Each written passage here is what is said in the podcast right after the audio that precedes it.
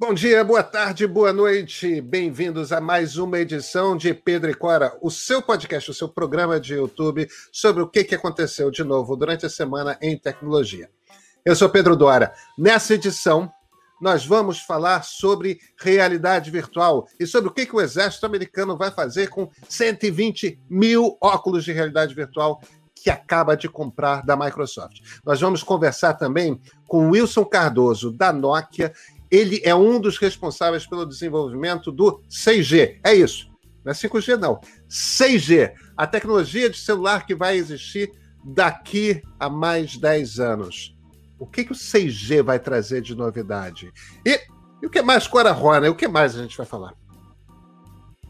Olha, como nós estamos ainda no ano de 2021, nós vamos falar de um telefone 5G da Realme, Opa. o 7 Pois é, o Realme 7 é uma nova marca, é um novo aparelho, um 5G que começa já a ficar com preço razoável. Ainda que a gente não tenha 5G nesse país, já temos aparelhos para acessá-lo. E brevemente teremos o 5G. Gente, então é isso. Segura aí no próximo bloco que a gente vai falar desse primeiro aparelho 5G a um preço razoável.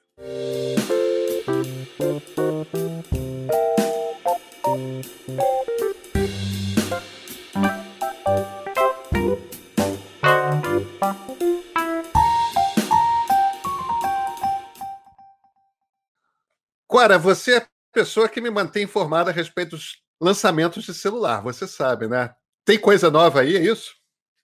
Tem, novíssima. Uh, haverá no dia 6 tem o lançamento do Realme 7 5G. Uh, Realme? Realme? Pois é, eu sabia que vinha essa pergunta. Realme é uma empresa muito nova no Brasil. Aliás, a Realme é uma empresa muito nova, ponto. Ela, ela pertence a um grupo chinês que também tem a Oppo, tem a Vivo, tem a OnePlus. Você certamente já ouviu falar desses aparelhos. OnePlus, sim.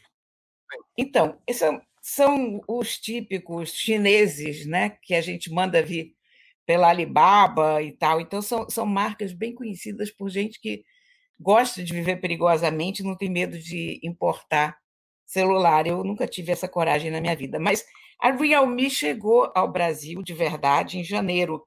Ela começou distribuindo aqui através da loja dela e de algumas lojas online o Realme 7 e o Realme 7 Pro. Mas esse aparelho que chega agora na, no dia 6 é um aparelho melhor do que esses. Ele se chama 7 também, é o Realme 7, mas ele vai ser o primeiro 5G a um preço acessível. Isso na primeira semana, porque, de novo, né? Vai ter uma semana de pré-lançamento com um preço ótimo, que eu não posso revelar qual é. Uh, mas eu recomendo que, se alguém tiver interessado em comprar, compre logo na primeira semana, porque será um preço muito bom. Depois ele passa a ter um preço parecido com o Moto G5G da Motorola, que é o grande concorrente dele na área de 5G. Uh, ah, ele é um aparelho muito bom. A, a Realme é muito interessante como fabricante, porque, como a maioria dos chineses, ela trabalha dentro de uma ideia de oferecer ótimos desempenhos, economizando em campos que não são tão importantes para a maior parte das pessoas. Então, digamos, ele tem ele tem carga rápida, esse telefone em meia hora, em uma hora você já carregou 100% do telefone, um pouquinho mais de uma hora. Mas, por exemplo, e ele tem carga reversa, você pode carregar em cima dele um o teu earbud, você pode carregar até outro celular a partir dele, como se fosse um, um power bank, mas, por exemplo, ele não tem carregamento sem fio, né? que é uma, aquelas almofadinhas que a gente põe o telefone em cima, carrega, isso ele não tem. Então, eles vão economizando nesse tipo de coisa. O, vidro Gorilla Glass 3, digamos, em vez de ser o, o ultimíssimo dos Gorilla Glasses. Então, é um fenômeno da tecnologia que a gente chama de trickle down em inglês, né? Aquela uma tecnologia muito de ponta que em poucos anos escorre para os modelos mais baratos e que pode ser democratizada. Aliás, o, o moto da Realme no Brasil é democrat... ou desse lançamento, pelo menos, é democratização do 5G. Eu estou bem entusiasmada, eu, eu gosto desses aparelhos que eles, que eles têm feito. Uh, eu desgosto um pouco das interfaces, eu acho que as empresas chinesas sempre mexem com a interface, elas não deixam o Android puro. O Android quieto, né? Deixa quieto o bicho, mas eles gostam de mexer, eles gostam de ter muita possibilidade de personalização. Você pode mudar o formato dos ícones, você pode mudar papéis de parede, fonte, isso, aquilo, não sei o quê. Uh, ele vem com Android 10, ele terá uma atualização para o 11 muito em breve, me garantiram. E eu acho que vai ser uma coisa bem interessante de se ver, sabe? Eu, eu, eu gosto muito quando entra um player desses no mercado. A, a Realme está se espalhando pelo mundo com uma velocidade muito, muito grande. Ela, na China, ela tem um portfólio de mais de 100 produtos IoT, sabe? Conectáveis para 5G. Então, aspirador robô, lâmpada, balança, fechadura, whatever. Sabe, isso é uma coisa que eu acho que a gente não, a gente não fala o suficiente no Brasil sobre o como que o mercado brasileiro ganharia se tivesse mais exposto do que está a, a China, aos produtos chineses. A gente já está muito mais do que a gente estava, né? Quando a gente vê tantas empresas brasileiras lançando aspirador robô, lançando power banks, é, fones mais sofisticados, né? Earbuds, esse tipo de coisa. É, isso tudo está diretamente ligado a você poder fazer. Você pega o aparelho na China, modifica um pouco ali o projeto para dar a sua cara e produz lá importa para o Brasil e bota uma marca brasileira. É. Não é muito diferente do que do que uma Apple faz, né? Do que uma Samsung Não. faz quando fabrica na China, do que uma Microsoft, do que uma. No fim das contas. Agora, existem as marcas chinesas também. E as marcas chinesas atendem a um público interno cada vez mais exigente com tecnologia de ponta e, e que pela natureza, porque as empresas chinesas, como elas atendem ao sul da Ásia, como elas atendem à África, como elas atendem a um bom pedaço do mercado latino-americano, elas estão mais acostumadas do que empresas americanas de tecnologia a produzir maquinário sofisticado e barato. É, né? Não esqueça e, da isso, Índia, né? Aquele não, mercado. isso, mas isso. Aquele, quando eu falo do sul da Ásia, eu estou falando de Índia, né, Cora? É, é. Que é. Aliás, os, os, indianos são desesperados com a invasão de tecnologia chinesa lá, porque eles também têm a sua, a, a sua escola importante de tecnologia. Mas é impressionante como o Brasil é fechado à China. E, não só por causa do atual governo. O atual governo é particularmente mais tacanho nisso, né? Mas aí é uma coisa é. que passa mais pela burrice do que. pela incompreensão do mundo do que. É, do que do que algum tipo de lógica de reserva de mercado tudo mais. A gente está mais preocupados com a nova cruzada, né?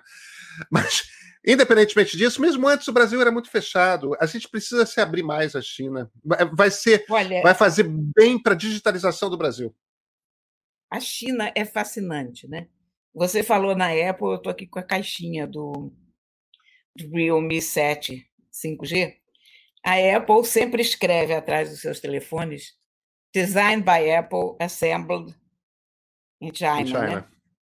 O Realme escreve Designed by Realme, Assembled in China. China na veia. Olha, é, muito interessante. Quando a gente vai a um.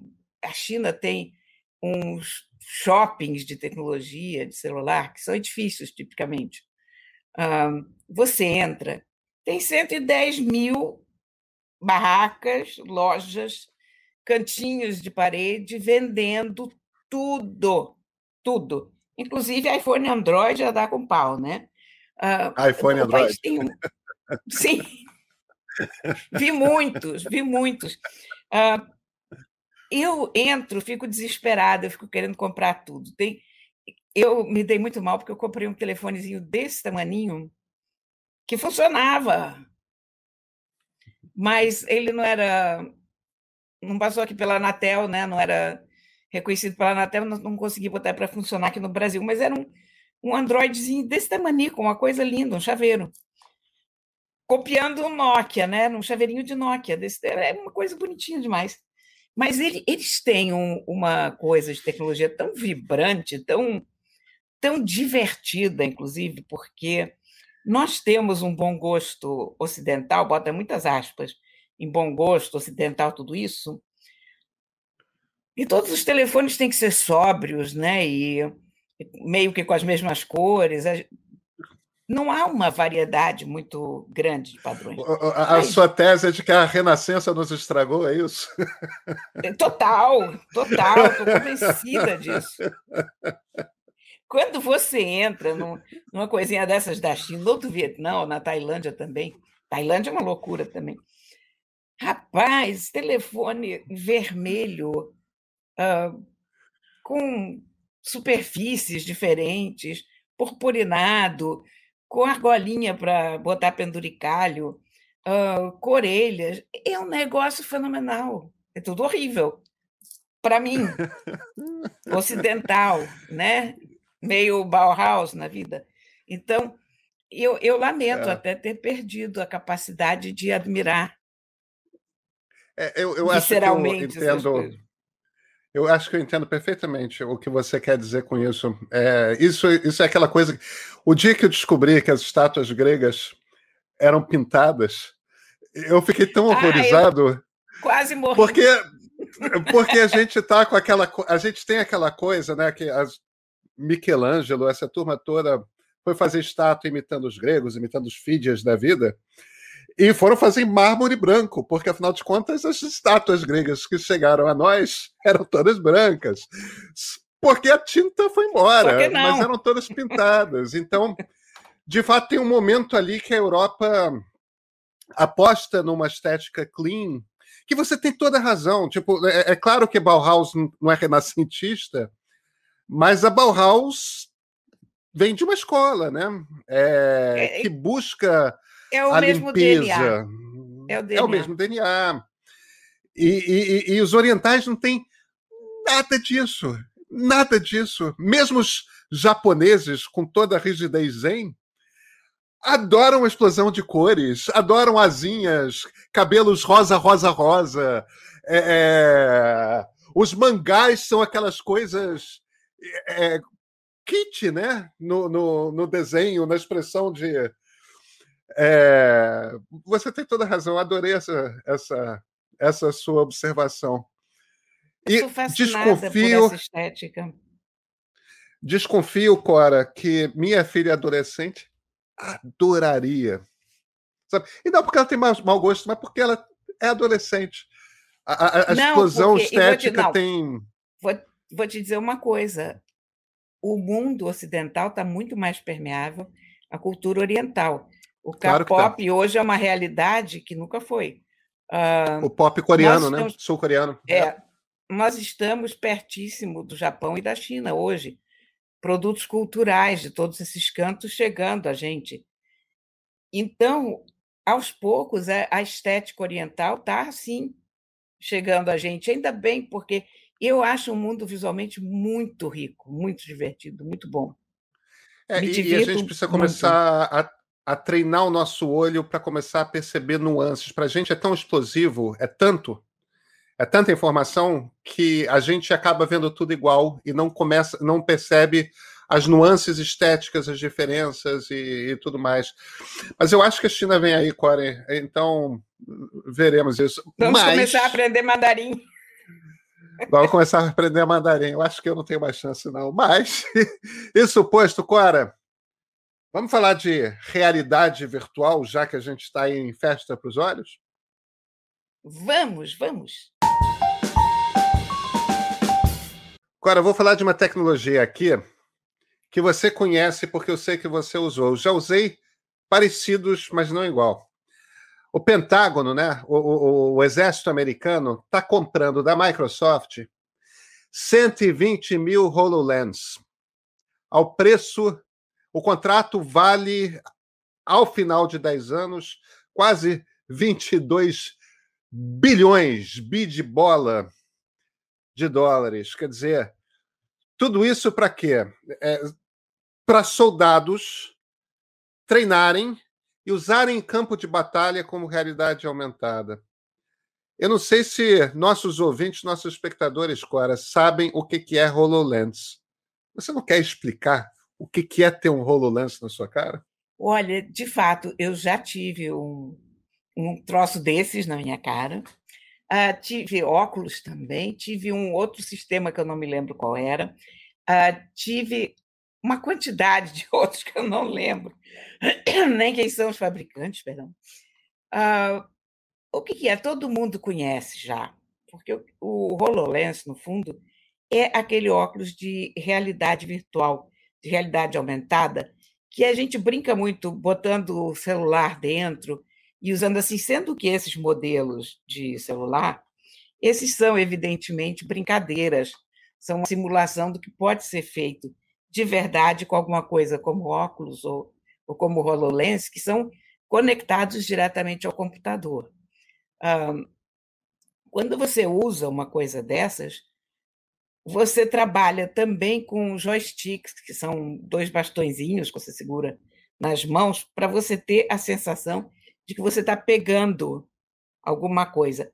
E é uma sensação sensacional, realmente, porque a gente fica com a impressão que a nossa realidade é imutável, que a gente está dentro de um, de um universo marcado pelo que a gente vê e consegue tocar. Quando você põe um equipamento desses, a mudança é total. Você, eu, quando tive em São Francisco, pouco antes da, da pandemia, foi, aliás, foi a última viagem que eu fiz antes de, de entrar em quarentena. Eu fui com uma amiga num, num salão de jogos lá em São Francisco, onde a gente podia usar óculos assim em, em uma série de games simulados. E nós escolhemos batalhar num navio pirata. Eu e ela, nós fomos piratas durante uma hora, ou não sei quanto tempo a gente ficou com isso, e nós enfrentamos fantasmas, enfrentamos ondas do mar. Enfrentamos, olha, a sensação é muito real, muito. Até na hora que vinham ondas para cima do navio, o, o lugar era tão bem feitinho que ele soprava ventos, né? tinha ventiladores para fazer os ventos. Ele, ele espirrava gotículas de água na gente para parecer onda. A sensação de, de balanço do navio era feita sensorialmente. A gente estava num chão reto, ele, no, o chão não mexia. Mas a gente conseguia ser muito bem tapeado. E é muito realista. É. Depois, num, num, de, num, desses eventos, acho que quando foi quando eu usei HoloLens, eu, eu acho, se eu não me engano, que eu matei alguns bandidos no Velho Oeste, sabe? A gente estava defendendo. é, a gente estava defendendo uma cabana, um, era um OK Coral desses da vida. Eu e vários outros, outros estávamos lá. E a gente pegava o revólver em cima da mesa. E pegava mesmo. E fazia a mira e atirava. E as, é, é, profundamente real. É o mais estranho é como o cérebro da gente se acostuma imediatamente a esse mundo inexistente. E, aliás, inexistente vai ser uma palavra que eu vou questionar daqui a pouco, porque ele existe. Ele não existe na mesma dimensão ele ele em que a gente está, ele não existe de, de se tocar, mas ele existe. Eu, eu nunca usei um HoloLens. da, que é o modelo da Microsoft. Eu já usei um Oculus Rift, que é a Oculus pertence a, a, ao Facebook, né? E, é exatamente a mesma coisa. É um óculos, só que em vez de ser esses que você acopla o celular, ele está ligado a computadores mais poderosos e, e portanto, faz uma criação é, mais profunda. Agora, além disso, é, eu fiz algumas experiências na Universidade de Stanford com um cara que, curiosamente, é marido de uma amiga minha, que é o Jeremy Bailenson. E o, o Jeremy é um cara que é o maior especialista em, se a gente pode dizer isso, antropologia da realidade virtual. Ele, em essência, estuda como que as pessoas reagem num ambiente de realidade virtual. E o laboratório dele é incrível, porque ele expõe você a certas experiências. Uma das experiências que eu fiz eh, foi muito curiosa. Isso tem muitos anos. É, isso foi em 2008, se não me engano. Uma das primeiras experiências que eu fiz com, no laboratório do Jeremy, de vez em quando eu vou lá. E era uma experiência que os gráficos eram muito rudimentares, mas em essência tinha um buraco no meio da sala. Você bota ali, você está numa sala de verdade, o óculos, é... e tem um buraco no meio da sala, na realidade virtual, e uma pontezinha muito fina. E, e o desafio que ele queria era atravessa a ponte. E você está lá, e o barato desses óculos é você olha para cima é em cima, você olha para baixo é embaixo, você olha pro... o, o óculos acompanha os seus movimentos, né, em todos eles. Cora, quando você sobe no buraco, tem um bando de jacaré lá no fundo. e embora fosse uma coisa meio desenho animado, a insegurança que te gera, porque cria o um ambiente em 3D, no qual você se sente no ambiente, é, é, é uma insegurança real em um determinado momento, e isso é parte do teste que ele não explica que vai acontecer, a ponte se rompe, você cai. Quer dizer, você não cai, você continua, mas a sensação do seu corpo imediato é aquela coisa de vou cair, entendeu?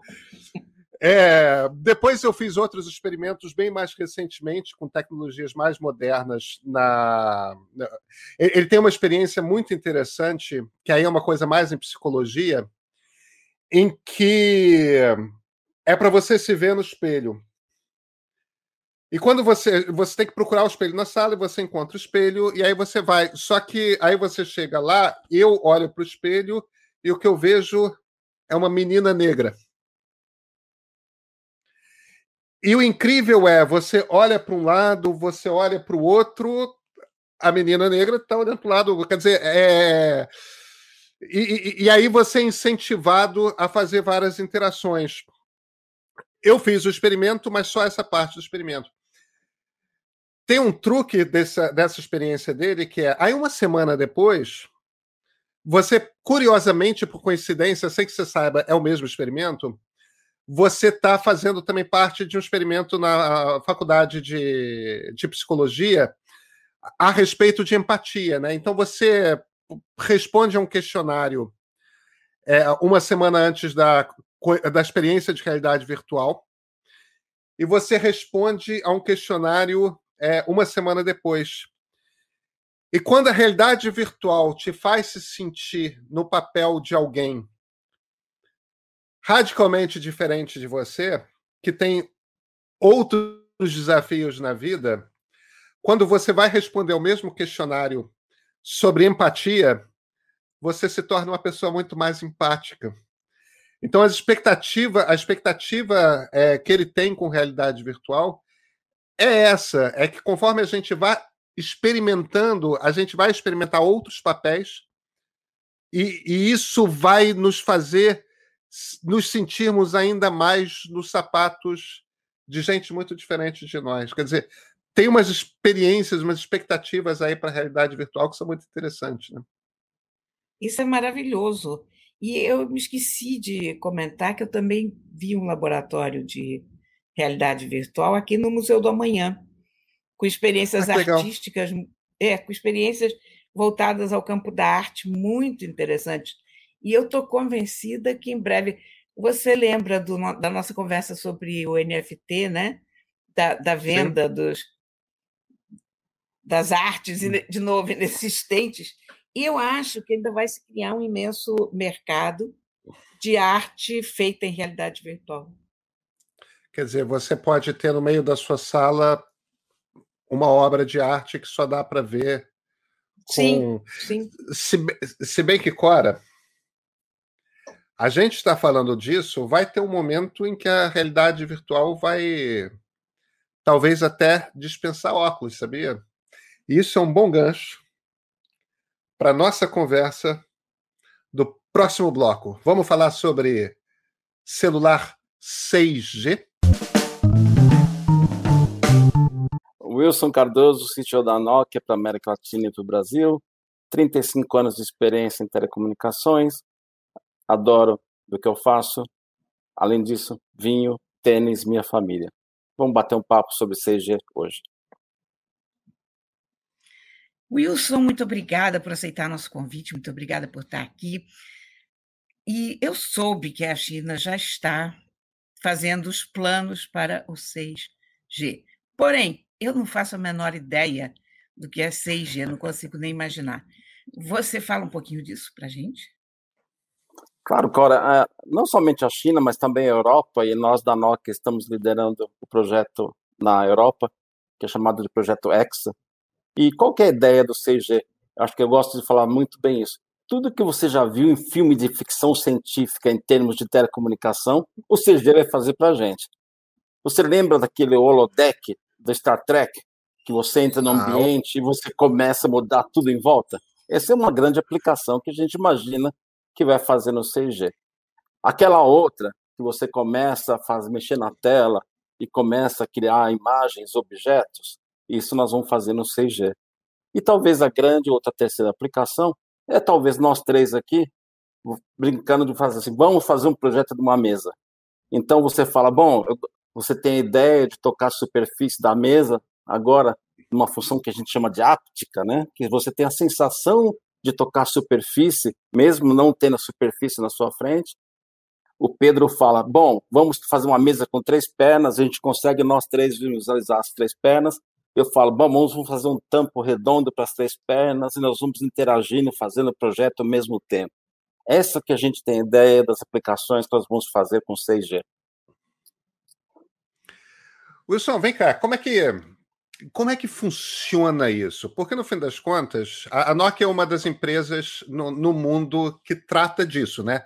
De inventar o 3G, o 4G, o 5G e agora o 6G. É, é uma das empresas que está sempre no comando. Agora, não é a única empresa.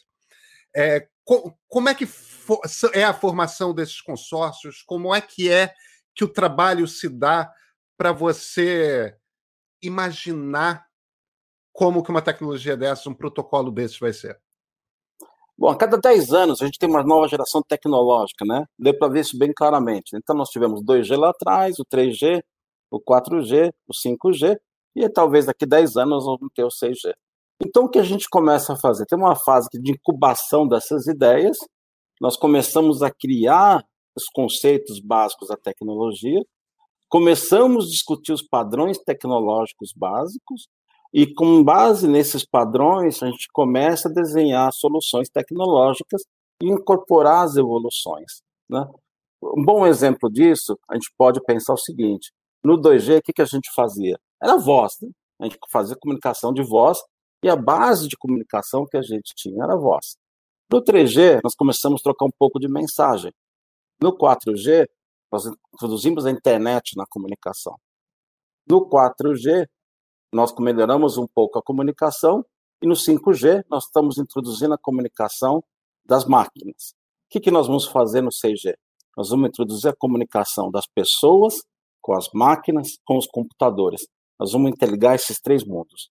Então é isso que a gente começa a fazer e começa principalmente a trocar, criar essas especificações que permite que eu faça um telefone nos Estados Unidos e funcione como uma rede que a Nokia desenvolve e produz na Finlândia e com aplicações que são feitas em outras partes do mundo. Esse é o grande segredo desse mercado. Quer dizer, a ideia é você ter um protocolo que todo mundo entenda em todos os lugares, que qualquer peça feita em qualquer lugar do mundo funcione em qualquer outro lugar. Exatamente, exatamente. Então, são 10 anos de discussão que a gente tem praticamente, com vários grupos de trabalho, né, feito dentro de um organismo internacional, que a gente chama de 3GPP, né, é um, e aonde é cada empresa vai criando suas patentes, e aí algumas patentes são licenciadas, outras patentes são trocadas, e nós vamos criando um conjunto de especificações que permite essa troca de experiências e a criação desse ecossistema global. Então é isso que impulsionou a indústria até hoje. E a gente espera que isso continue no CG, apesar dessa dicotomia ou dessa difusão que nós temos no mercado agora entre Estados Unidos e China. Vem cá, qual é o grande desafio no, no, no 6G? Deixa eu explicar melhor a pergunta. Hum. A novidade que o 5G traz, claro, a cada, a cada nova geração, a banda larga fica mais rápida. Quer dizer, a sua internet, as coisas você recebe mais rapidamente, a gente vai conseguir usar a internet móvel para ver vídeo 4K, tudo mais, isso é ótimo. Agora, a grande novidade que o 5G traz é, é, é a questão de que a informação chega instantaneamente em outras máquinas, de forma que o carro autônomo que está na frente informa instantaneamente para o de trás. Não é só rápido, é chegar imediatamente a informação. Né? Uhum. O, o, o, delay entre você enviar e chegar é, é, é quase inexistente. Assim, o carro que está freando, brecando ali na frente, já avisa imediatamente para o carro de trás e pronto. Então, é isso que permite as máquinas começarem a se falar e, e, e, essa comunicação ser útil, né? O fato dessa comunicação é instantânea. Esse foi o principal desafio do 5G. No 6G, você já está falando dessa coisa maravilhosa, né? De a gente ter realidade virtual, é, é, é, a gente criar cenários. Eu imagino que isso vai revolucionar o teatro, vai revolucionar o cinema, vai revolucionar a maneira como a gente faz. É, é não vai ter mais reunião de Zoom, né? A gente vai se sentir no escritório, né? O que que precisa para isso que não existe no 4G hoje, que não existe no 5G? Pedro, é exatamente, exatamente esse é o ponto. Essa interface homem-máquina. Né? Qual é a interface homem-máquina que a gente tem hoje? É o teclado, é o mouse, ou é a tela que a gente empurra, escorrega aí, né? Nós vamos precisar de uma interface homem-máquina que talvez é o ar que está aqui na nossa frente e eu vou passar minha mão. Então, e para isso eu vou precisar de uma tecnologia de radar que capte minha mão passando aqui e transforme isso em informação para o computador. A grande revolução vai estar exatamente nessa tecnologia de interface homem-máquina. Né? Para que as máquinas comuniquem com a gente e a gente se comunique com as máquinas. E isso vai permitir a integração do nosso mundo biológico com esse mundo físico, o mundo das máquinas. E isso não tem limites, né? Então nós vamos para outro limite de integração. E claro que quando a gente chegar nesse mundo de integração entre o mundo biológico e o mundo físico, nós vamos ter outros desafios que a gente vai descobrir para frente. Eu vou voltar no tempo, porque isso aí é muito viagem. Eu queria saber o seguinte: qual é o grau de realidade do 5G no mundo nesse momento? A gente está falando em 6G, mas até que ponto nós já temos um 5G real funcionando de verdade no mundo? Agora, eu vou dizer o seguinte: tem países como a Coreia hoje que mais de 60% das pessoas já usam 5G. Né? Se a gente for para a Europa, é, tirando os países ibéricos, né, é, os países na Escandinávia hoje, todos os países têm rede 5G operando. Né? Os Estados Unidos é uma realidade hoje de cobertura nacional nos Estados Unidos. Então, o que nós estamos vendo é uma massificação, uma corrida para o 5G o que a gente fala é o tempo que demora para essa tecnologia entrar no mercado, né? E se você comparar o 5G com o 4G, a gente imagina que ela vai demorar muito menos tempo para ela ser aceita no mercado, justamente por essas vantagens tecnológicas. E não é somente para o mercado de consumidores, é para as indústrias, né? A gente vê 5G sendo usado em portos, aeroportos, indústrias. Esse é outro mundo que a gente não explorava antes no, no 4G. O 5G ele está ampliando a utilização justamente porque ele está integrando as máquinas nessa cadeia de comunicação sem fio. Wilson, deixa eu então aproveitar aqui a, a, deixa da Cora. Nas suas contas aí, é, brasileiros que moram em grandes centros urbanos, né, nas grandes capitais, você acha que a gente tem chance de ligar um, um, um celular? Estou nem falando de hum. IoT, não, de máquina máquina, não. Estou só pensando assim no, no celular e ter 5G. Você acha que a gente vai ter quando? Eu acho que o presente dos Dias das Mães de 2022 vai ser um celular 5G. Opa! Ah. Um ano, então. Um ano. Então, se tudo correr, com a Anatel está trabalhando no edital de frequências, tudo isso. Então, eu acho bem, sem grande otimismo, sem grande pessimismo, presente do Dia das Mães de 2022, grande hit, vai ser o celular 5G, né? Talvez os otimistas podem falar que é no Natal de 2021, mas eu, eu aposto bastante no Dia das Mães de 2022. Você acha que quanto tempo o país vai levar para o telefone funcionar direito em qualquer lugar, em qualquer G, nesse país? De ponta a ponta. Esquecendo 5G, 4G. Ter linha em todos os cantos, isso é uma possibilidade ou isso não existe? Essa é uma pergunta que todo mundo faz. E hoje você vai de São Paulo ao Rio de Janeiro, tem lugar que não funciona o celular. Né? Uma grande é. mudança que a gente está vendo e que está dentro do digital de 5G é um aumento brutal das, da cobertura que nós vamos ter no país. Né? Se a gente analisar o que está escrito lá nas obrigações que a gente chama de cobertura, praticamente nós vamos aumentar a cobertura territori territorial, não em população, praticamente 50% da área que nós temos no país. Né? Vai cobrir 100% do país? Não vai. Mas eu diria que pelo menos grande parte das rodovias do país e grande parte da área agrícola e qualquer município do país e qualquer distrito do país vai ter tecnologia 4G ou 5G até 2026. É isso que está escrito lá com obrigação de investimento para todo mundo. E isso está posto lá dentro como obrigação de investimento. Então, podemos imaginar que quatro anos vamos ter cobertura nacional compatível com a necessidade do país. Wilson, deixa, deixa então eu te fazer uma última pergunta, que é, que é para a gente sonhar um pouco, porque já que a, a realidade ainda é à espera de um ano para ter o 5G, vem cá, esse, esse 6G bacana aí que você descreveu para gente, que ano na nossa mão, hein? Bom, eu, a, a tecnologia deve ficar pronta em 2030, né? Se a gente usar o mesmo efeito de deslocamento que a gente teve no 5G, vamos imaginar que 2032 no Brasil a gente deve estar brincando aí, talvez fazendo nosso bate-papo aqui já, num holodeck, nós três, brincando aí de fazer esse, de, de falar de 7G, né? Quem sabe? Uau, e das maravilhas então... que, pode, que, que pode ser o 7G, né? Então, Wilson, a gente já está combinado. Daqui a 10 anos você está anos... convocado para dar uma entrevista sobre, sobre o 7G. 7G. Boa ideia. É. Tá, olha... Vou pôr na agenda já. que não vai Muito ser mais uma, uma nossa agenda virtual, vai ser uma agenda virtual. Tá certo. Olha, muito obrigado pelo, por ter aceito o convite, pela conversa e pelas suas explicações. Muito obrigado a vocês. Até, até o 7G. Espero que a gente fale antes, mas, no pior caso, até, 2030, até 2032. Tá ótimo. Tchau, tchau.